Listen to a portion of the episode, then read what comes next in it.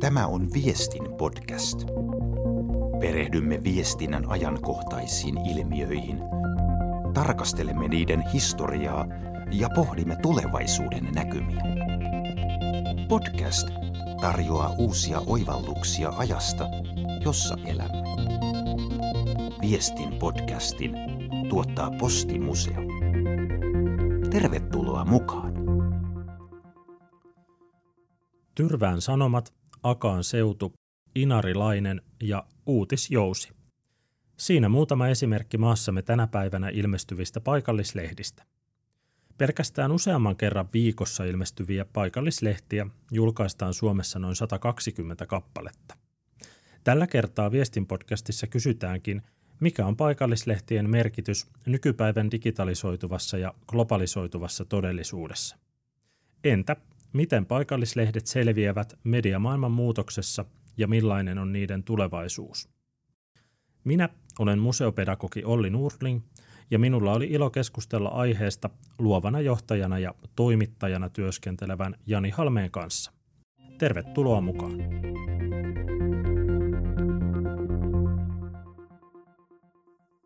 Hyvää päivää ja tervetuloa Viestin podcastiin. Meillä on täällä tänään vieraana toinen PhD luova johtaja, toimittaja Jani Halme. Tervetuloa. Hei vaan, ilo olla mukana. Me keskustellaan tänään paikallismedioista, tarkemmin sanottuna paikallislehdistä ja niiden merkityksestä nykypäivän digitalisoituvassa ja globalisoituvassa maailmassa. Ja onkin sen takia erittäin hienoa saada nimenomaan sutjani tänne vieraaksi. Sulla on paitsi pitkä kokemus toimittajan työstä, myös paikallislehdissä, jos on ymmärtänyt oikein, Kyllä niin sen lisäksi moni muistaa sut varmaan tästä kotimaan katsausvideosarjasta, jota ö, oot muutama vuosi sitten aloittanut tekemään. Ja siinä siis tarjoilit näitä paikallislehtien parhaita paloja seuraajillesi. Eli kaikesta tästä voi päätellä, että sulla on aika lämmin ja läheinen suhde paikallislehti. Erittäin lämmin ja läheinen. Ollut kyllä jo ihan pikkupojasta asti, niin varmaan ensimmäinen lehti, mitä koskaan luin, oli, oli Parikkalan sanomat, nykyinen Parikkalan Rautjärven sanomat. Ja huomasi sitten tuolla eri, eri reissuilla, että huoltoasema pöydissä, niin ennen kaikkea käteen tarttui sitten paikallislehtiä.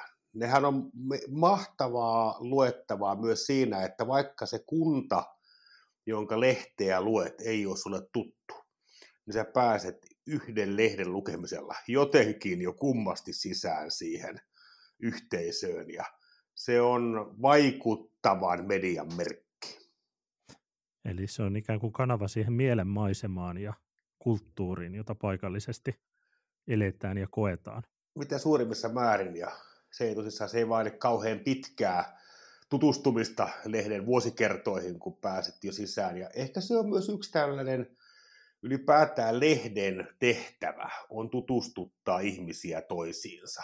Ja usein puhutaan näistä yhteisöistä ja sitten vaikka vähän hienompaa sanaa heimo käytetään siellä, niin jotenkin paikallislehdissä se muuttuu konkreettiseksi, että tästä on nyt kysymys. Tämän alueen ihmiset kokevat olevansa tämän nimisiä ja heillä on joku määrittelemätön identiteetti, ovat erilaisia kuin naapurikunnan ihmiset, on mielikuvitusrajan takana olevat kansalaiset.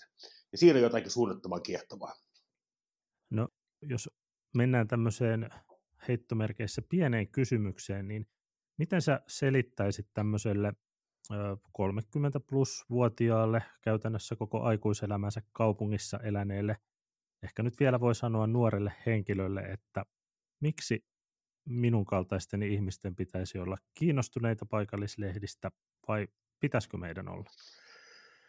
Ei sun ja milleniaali ystäviesi tarvitse olla kiinnostuneita paikallislehdistä, mutta kyllä se tuo elämään valtavasti rikkautta ja sävyjä ja uusia kokemuksia, kun ymmärtää ja hahmottaa sen, että missä sitä oikein asuu ja mitä siellä oikein tapahtuu, ketä muita täällä asuu, mitä ne oikein miettii, mitä tuotteita täällä myydään, mitä palveluita täällä on, mitä liikkeitä täällä on. Eli mun mittareissa Helsingin Sanomat Aamulehti, Satakunnan kansa ovat paikallislehtiä. Et sehän on tavallaan teknistä saivartelua sitten, että kuinka monta kertaa viikossa pitää lehden ilmestyä ennen kuin se on maakuntalehti tai mikä on, on, on päivälehden ja maakuntalehden ero. Niin näähän oikeasti ihan tämmöistä vain niin alan sisäistä luokittelua ja saivartelua. Kaikki lehdet, kaikki uutismediat, jotka kertoo voimakkaasti tiettyyn maantieteelliseen alueeseen liittyen, ne on paikallislehtiä. Ja kyllä minusta jokaiselle ihmiselle pitäisi tulla yksi paikallislehti. Ja totta kai samaa tarvetta sen ö, yhteisön ja sen maantieteellisen alueen meidingeistä ja kuulumisista jossakin määrin, vaikka ihan myös palveluista ö, täyttää Facebook. Eli onhan kaupungin osa yhdisty, kaupungin osa ryhmät ja kaupunkiryhmät, niin kyllähän ne täyttää samaa tarvetta. Mutta minusta ne ei täytä missään tapauksessa yhtä hyvin kuin toisteiden ammattilaisten tekemä journalismi, ja se on aika ohutta se Facebookin puskaradioiden kinastelu ja kadonneet kissat. Että jos vaan sen varaan jättää sen oman asuinpaikan äh, tarkastelun, niin paljon menee elämästä ohi. Joo, itse asiassa hyvin summasit on, ja tämä on eittämättä semmoinen asia, mitä tässä on tullut meilläkin paljon mietittyä, että mikä se ikään kuin paikallislehden määrittely on, ja hyvin samankaltaiseen tulokseen ollaan tultu, että ainakin Suomen kokoisessa maassa jokainen lehti on enemmän tai vähemmän paikallinen. Hienoa kuulla tämä myös sinun suustasi. Taitaisi olla jenkkiläisessä katsannossa Tamperekin, tai taisi olla Town-niminen niminen paikka. Todennäköisesti Helsinkikin. Että mittasuhteita meidän pitäisi aina välillä muistaa. No, avaisitko vielä ihan vähän sitä kotimaan katsausta, jota teit? Eli mistä se idea siihen lähti ja mihin oikeastaan pyrit sillä? Ja tulen jatkamaan ja pyrkimään. Kotimaan katsaus alkoi laskuhumalassa Helsingin vanhan kirkon puistossa, jota myös Ruttopuistoksi kutsutaan. Olin palaamassa kotiini Iso-Roopertin kadulle Kantakuppilasta, niin koronasta, ja me oltiin koronassa sitten naureskeltu ystävieni kanssa Kurikkalehden otsikoille. Kurikkalehti ilmestyy kunnassa, tai anteeksi, kaupungissa, jonka toki kaikki hoksaa, ja oli muutama otsikko mielessä, se oli muun muassa tällaisia, no samassa lehdessä vielä kuin kirkon risteyksessä melkein kolari oli yhden uutisen otsikko ja toinen oli pari sivua myöhemmin oli, että öljyä meinattiin pölliä. Ja näin kauheasti me naurettiin näille ja muisteltiin ehkä muitakin tällaisia klassikoita ja nimenomaan tämmöisiä pikkuuutisia. Ja samaan aikaan oli sitten Facebookissa alkanut tällainen ryhmä kuin Mitättömimmät uutiset, joka musta on niin matala mielistä, matala mielisintä sosiaalisen median tekemistä, mitä taas muistan, niin voiko hävettää mua alkaa hävettää sen mitättömimmät uutiset Facebook-ryhmän tekijöiden ja lukijoiden puolesta, mua alkaa hävettää itseni puolesta, että miksi me oikein naureskeltiin nyt tälle kurikkalehdelle ja kurikkalehden otsikoille, ja tästä lähti tapahtumasarja liikkeelle, joka päätyi sitten aika nopeasti siihen, että kaiken tämän fake newsin ja clickbaittaamisen, eli tällaisen niin kuin klikin kerjäämisen ja et varmastikaan tiedä tätä tyyppisen otsikoinnin, semmoisen niin kuin tyhmän kohinan alla onkin todella hienoja pieniä uutisia. Ja mä halusin nimenomaan tehdä kotimaan katsauksen huomion osoituksena, tribuuttina, ylivalotuksena tämmöiseen kauhean mielenkiintoiseen uutistyyppiin kuin kaikkein pienimmät uutiset, mutta kuitenkin ihan oikeat uutiset.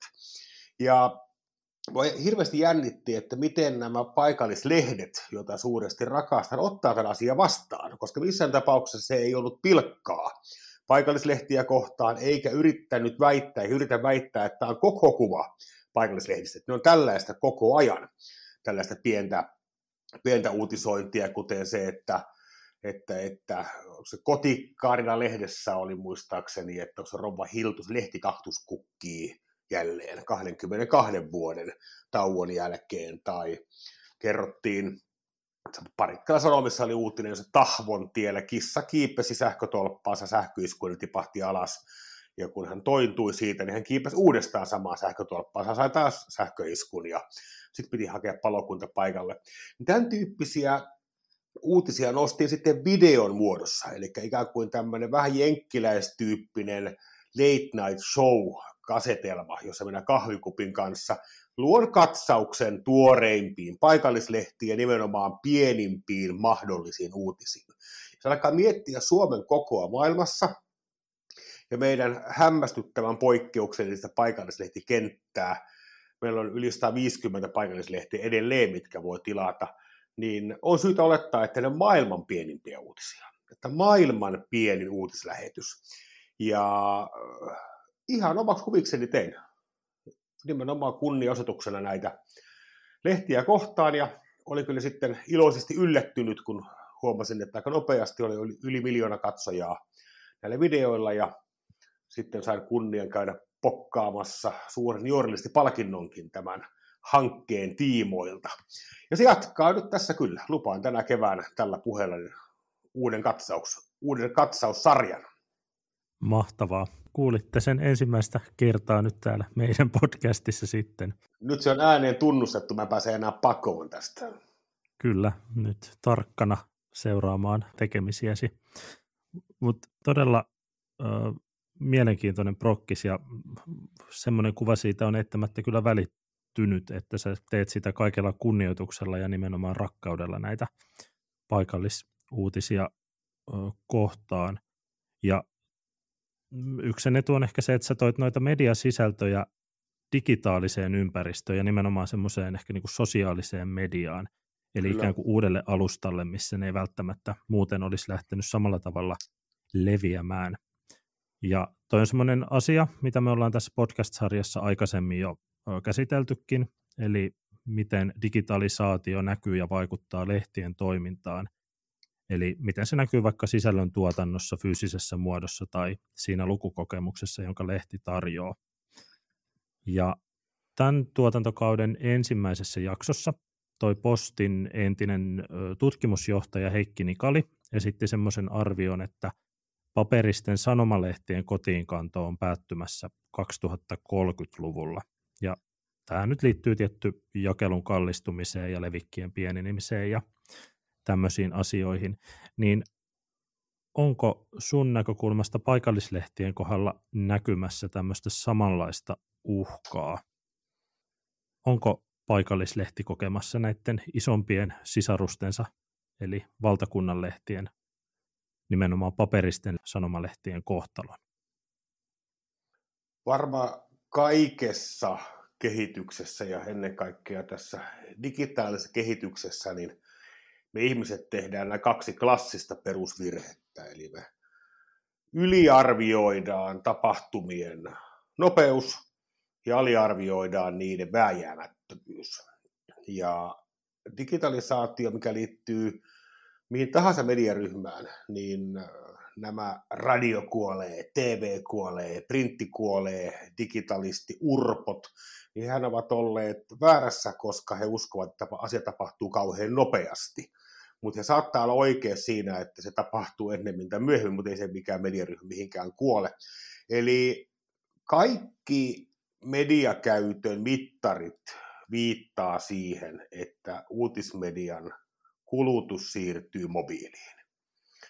Päivälehtien osalta semminkin, eli Helsingin Sanomat, aamulehdet ja muut päivittäiset lehdet, niin ne siirtyy, porukka, ihminen haluaa lukea sen tämän hetken tiedon valossa – kännykän näytöltä, ja mulle mitään syytä uskoa, etteikö tämä kehitys jatkuisi vinhana. Mutta paikallislehdethän on koko mediakentässä aika omaperäinen vastarannan kiiski ja tämmöinen niin kuin vetreä rebel, kapinallinen, joka painaa kaikkia megatrendejä vastaan.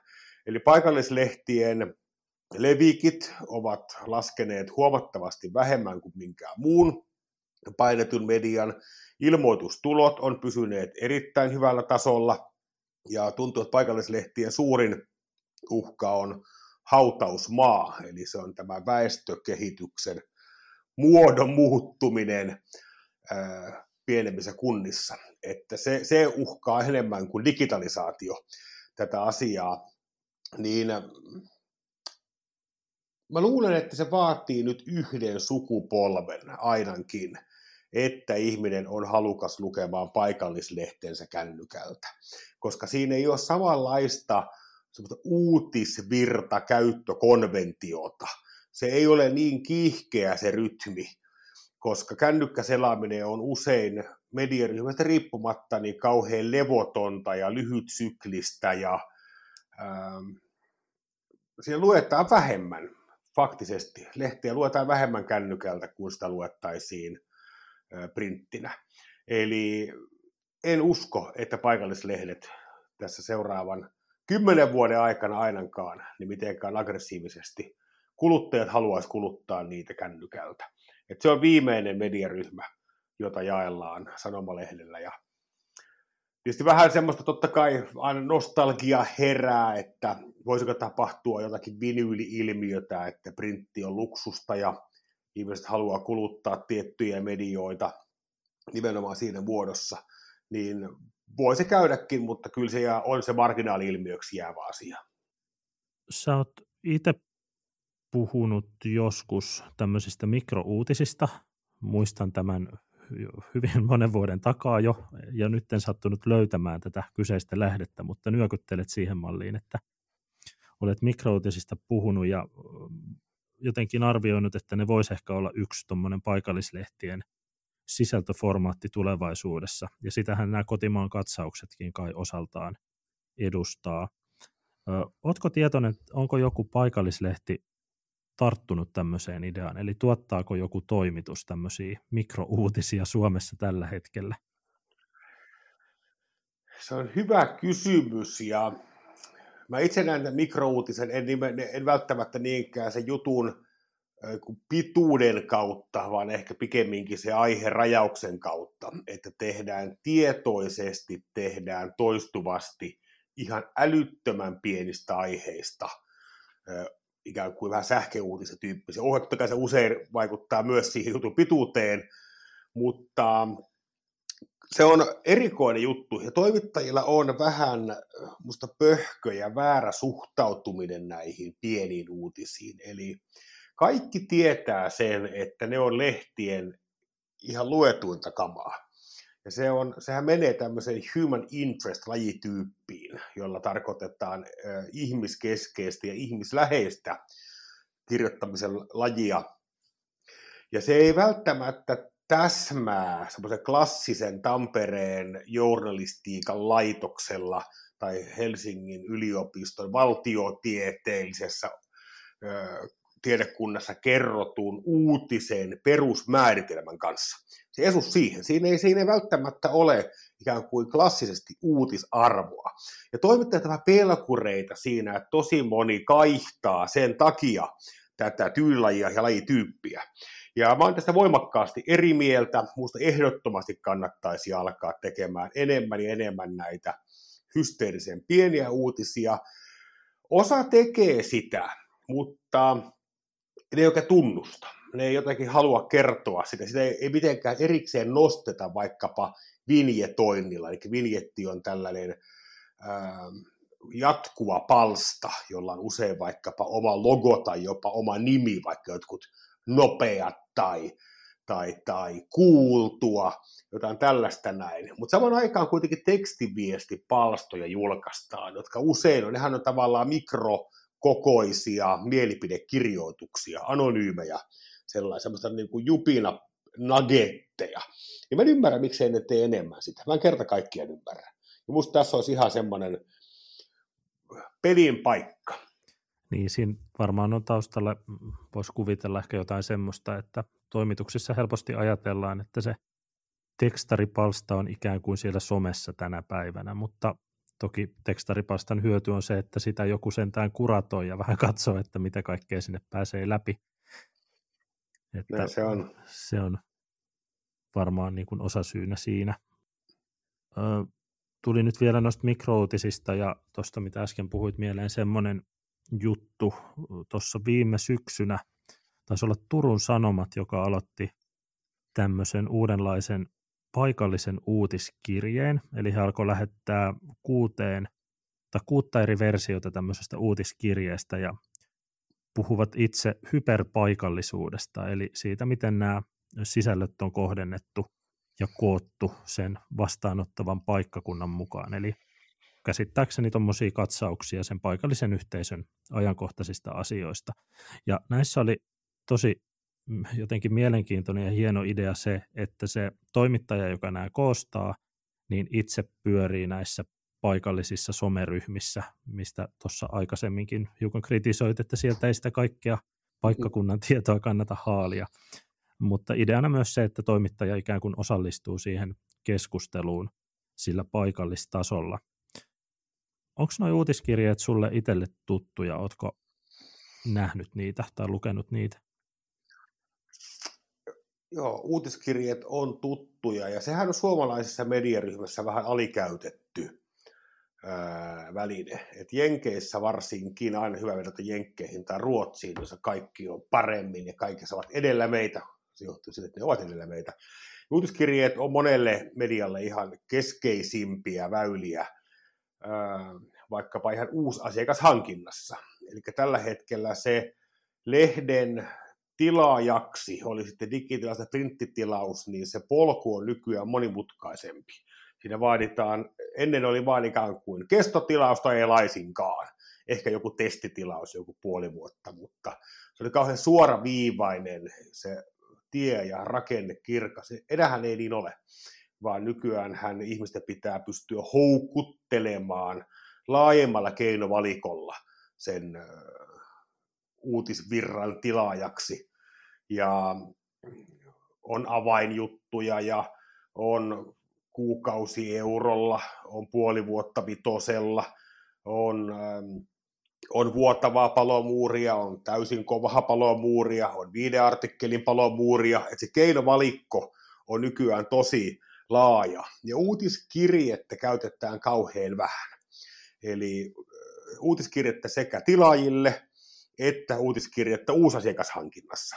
Ja siellä olisi valtava potentiaali sen tekemisessä. Että Suomen Kuvalehti on oikeastaan ainoa, joka mun silmään tarttunut, joka tekee sitä hyvin. Eli he kuratoi muun muassa vanhoja artikkeleitaan ihmiselle ja pystyy tätä kautta ikään kuin luomaan sitten jatkuvaa houkutusta tämän lehden tilaamiseksi, ja jos on tilaaja, niin sitten se vielä paranee se heidän uutiskirje. Että paljon siellä on tehtävää, ja se on hieno, hieno väline.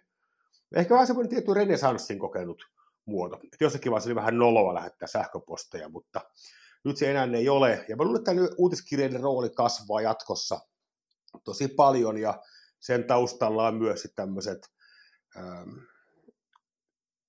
mielenkiintoiset, mutta ehkä tavallaan tylsät internetin kohdentamisen mannerlaattojen muutokset, eli tämmöinen eväste, evästeen hyödyntäminen kohdentamisessa päättyy nyt, niin silloin tämmöinen first party data, eli suorat sähköpostiosoitteet, niiden painoarvo kasvaa ihan kauhean paljon.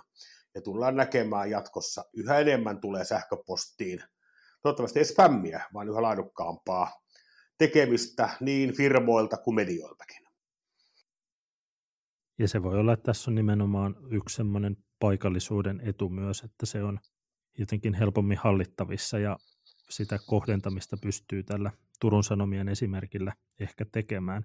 Mutta tota, jos vielä mennään ihan lyhkäisesti tähän loppuun, nyt ollaan puhuttu paljon digitalisaatiosta, niin ihan noista merkityksistä. Eli tässä on jo sivuttu mediamaailman muutosta ja sitten lukijoiden keskittymistä näihin suuriin kaupunkeihin tai Tampereen kaltaisiin tauneihin, niin miten sanoisit nykypäivän tässä ympäristössä vielä jotenkin summaten, että onko paikallislehdillä jotain semmoista annettavana, mitä valtakunnallisella medioilla ei ole, ja mitä se on?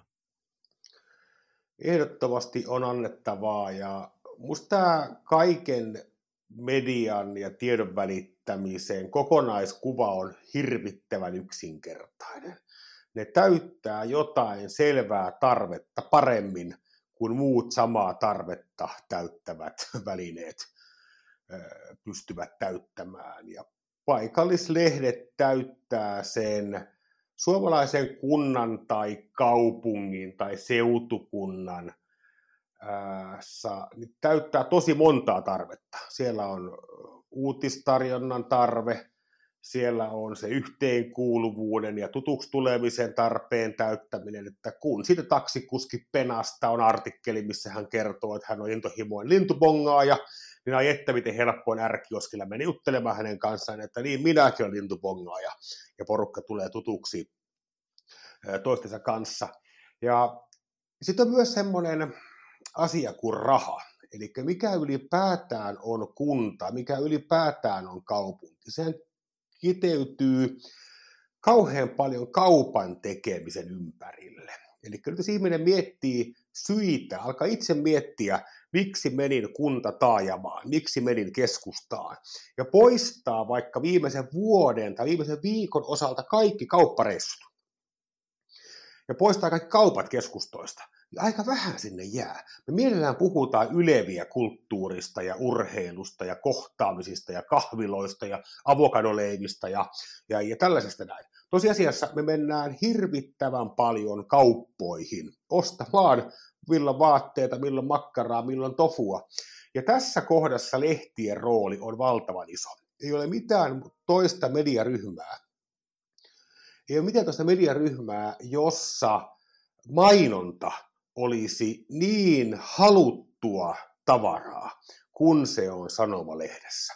Radiomainokset ärsyttää, telkkarimainoksilla mennään jonnekin muualle, bannerimainokset herättää ihmisissä jopa raivoa, mutta lehdessä oleva mainos, niin hiihtoliikkeen, uh, urheiluliikkeen siis, niin moottori, perämoottorikaupan kuin perusmarketinkin mainonta on palvelua. Ja tähän ei mikään muu mediaryhmä pysty. Kyllä, ja tuollain paikallistasolla kun miettii, niin ihan jo se, että millainen kanava paikallisille pienille yrityksille tuommoinen alueellinen tai paikallinen lehti on versus siihen, että he tunkee tuonne vaikka Googleen jotain mainoksia, joka sitten algoritmi näyttää, kelle sattuu, niin onhan se varmaan ihan eri luokkaa ja tärkeä myös tämmöisen paikallisen yritystoiminnan näkökulmasta.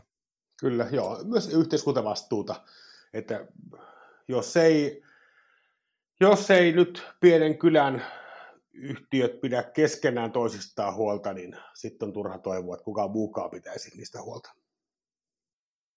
Öö, näetkö uhkaa? Tässä on ikään kuin esitetty, että nämä on niin paikallisia ja pieniä toimijoita, niin jos nyt otetaan vaikka tämmöinen klassikko esimerkki kuin Tyrvään Sanomat, joka on se Suomen ensimmäinen paikallislehti, vuodesta 1894 jo toiminut, ja siinähän on omistaja, kustantaja vaihtunut useaseen otteeseen, ja nyt viimeksi 2020, kun tuon Sanoman tekemän Alma Mediakaupan yhteydessä Tyrvään Sanomatkin siirtyi Sanoma Oyjin alasuuteen, niin no en itse hyvin tuota lehteä tunne, mutta voisin kuvitella, että siellä aina tämmöiset kaupat herättää väestössä paikallisesti huolta, että mitä tapahtuu sille lehden sisällölle ja toimitustyölle, niin uhkaako tuommoiset suurten mediatalojen hankinnat tai fuusiot jotenkin paikallislehtiä ja niiden toimitustyötä ja sisältöjä, ehkä jopa sitä, miten ne palvelee sitä omaa yhteisöä?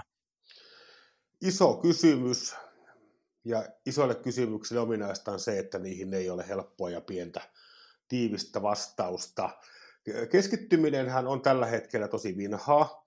Tässä voisi olla lainata turkulaista trupaduuri, duoa, Matti ja Teppo.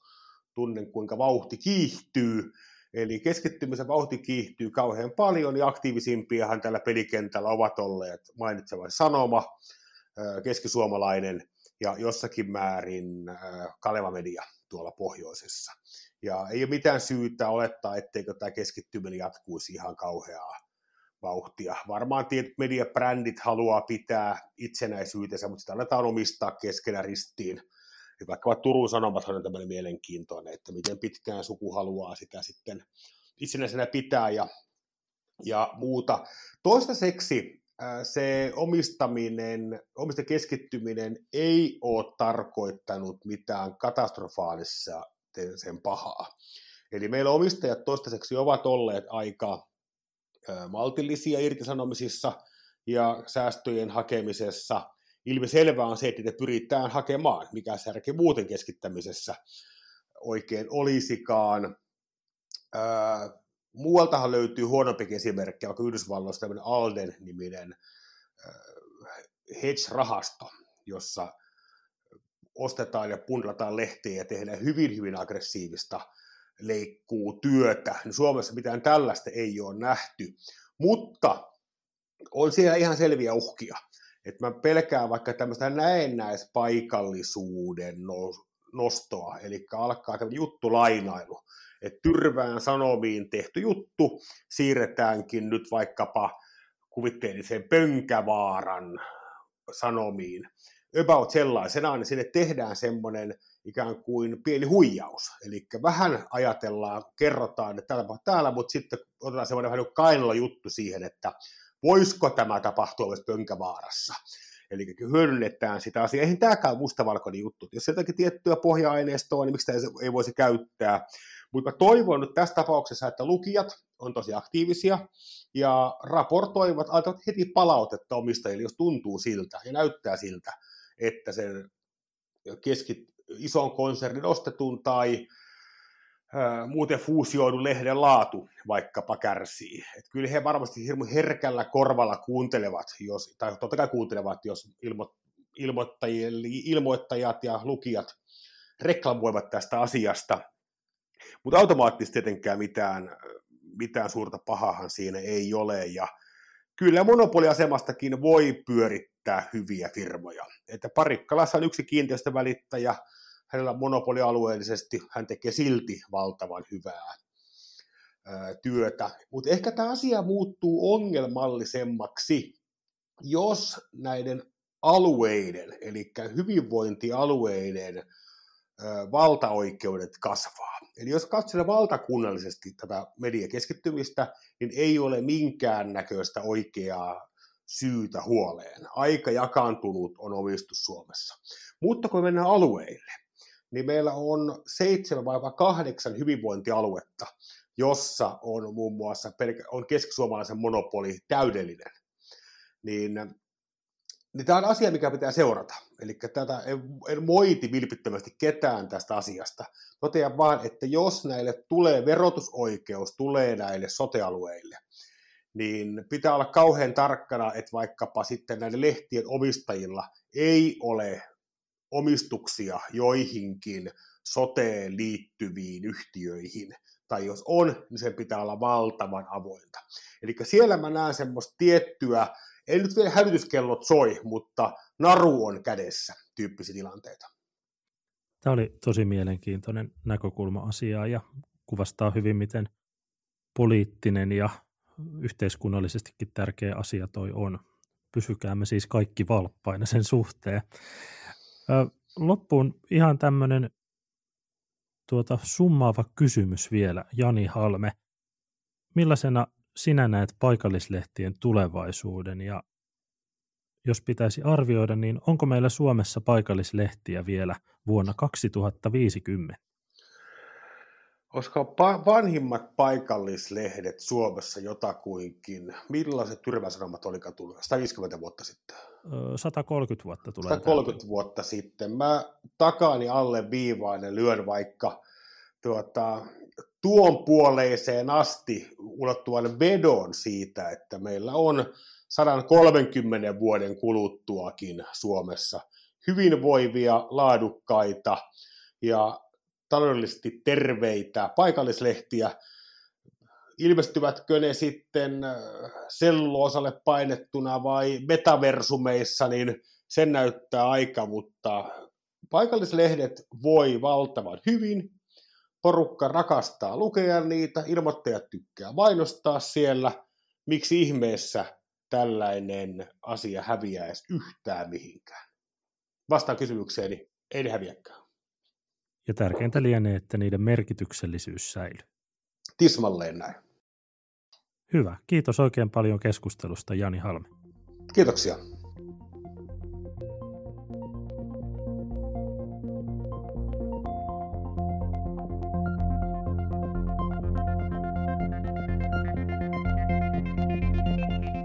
Viestin podcast.